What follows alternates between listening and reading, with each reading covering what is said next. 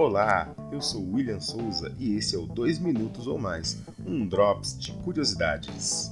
Curiosidades do Mundo 1. Em 1854, no Sorro, na Inglaterra, mais precisamente na Broad Street, havia um poço bastante conhecido.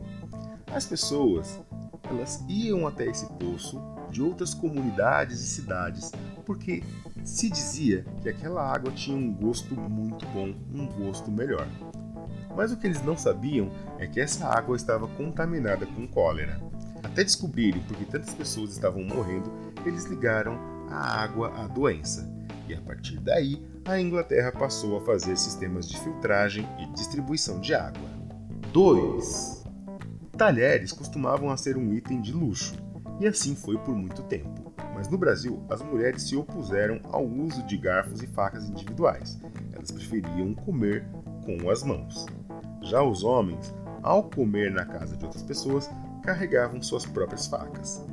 Além da função de ajudar na alimentação, as facas tinham múltiplas funções. Elas poderiam ser usadas para palitar os dentes, se proteger e até mesmo remover bichos de pé. Mas você deve estar pensando: ah, professor, mas tudo bem, né? Eles lavavam depois, né? Não, eles apenas limpavam a faca na barra da toalha e ela estava prontinha para usar novamente. Isso que é higiene, hein? 3. Essa história ela é um pouco trágica e um pouco engraçada. Em 1967, Israel atacou a Jordânia durante a Guerra dos Seis Dias. O prefeito de uma cidade chamada Jordânia ouviu uma mensagem no rádio que dizia: As tropas de Israel estão se preparando para invadir a Jordânia. Ele ficou assustado e correu para buscar ajuda e se proteger. Mas o mais engraçado e até ridículo dessa história é que o governador de Minas Gerais se chamava Israel Pinheiro, que era inimigo político do prefeito de Jordânia. Então a confusão foi longe, mas logo tudo ficou esclarecido. Lembrando que naquela época não havia essa fartura de informações como hoje, e os moradores contam essa história, mas também ninguém confirma se é verdade. 4. Com certeza você já deve ter se perguntado qual a diferença. Ai, tá bom, eu deixo você fazer a piadinha entre o charme e o funk. Mas você saberia dizer qual a diferença entre rei, imperador, sheik e sultão? Não? Tudo bem, então segura essa.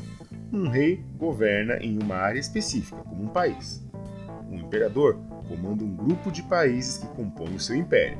Por exemplo, como o Império Britânico.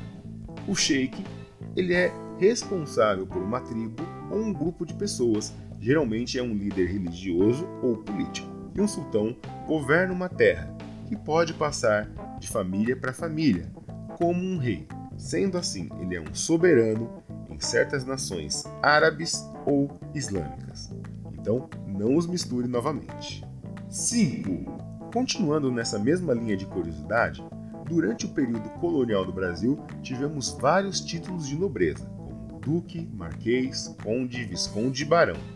Esses títulos custavam muito dinheiro e dizia-se oficialmente que quem servia o país recebia essa honraria, mas a gente sabe que muita gente comprava esse tipo de honra.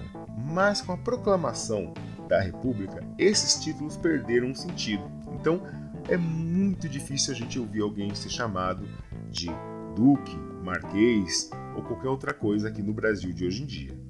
Mas, por exemplo, se fossem convertidos para os valores de hoje, estima-se que custaria cerca de 2 milhões de reais para alguém se tornar duque. Então fica a pergunta aí: quem poderia emprestar um dinheiro para mim para eu conseguir esse título? Faz um pix para mim, por favor. Nunca te pedi nada.